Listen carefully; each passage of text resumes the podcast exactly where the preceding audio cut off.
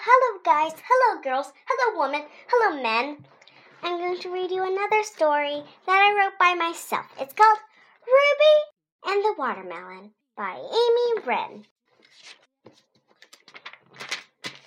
Okay, I know I'm crazy. You don't have to tell me.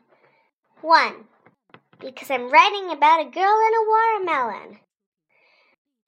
T- two, because the girl's a kindergartner. Other kids will laugh. Three, because I don't want to tell you the rest of the story here. Read on.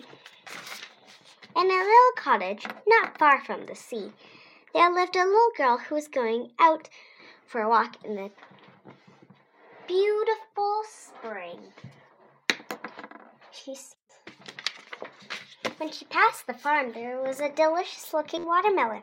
Beside the watermelon, there was a note. This watermelon is for you, my Ruby. Ruby was in kindergarten and was learning how to read, but this note was difficult for her, and she only knew her name Ruby. Ruby went home to ask her mom what the note said because she didn't know how to read. She brought home the watermelon too. Ruby's mom read the note and Ruby wondered who would send her a watermelon, her favorite fruit.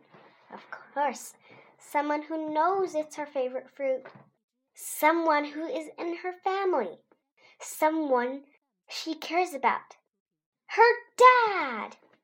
The end. And this is a little little thing about the author, me. I, as I think I know my class knows already, and my family too, I am funny. That is the whole purpose of of writing this picture book.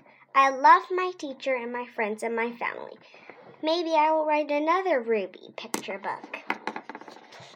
And that's all for today. Yes, this is a very short book, story, but did you like it?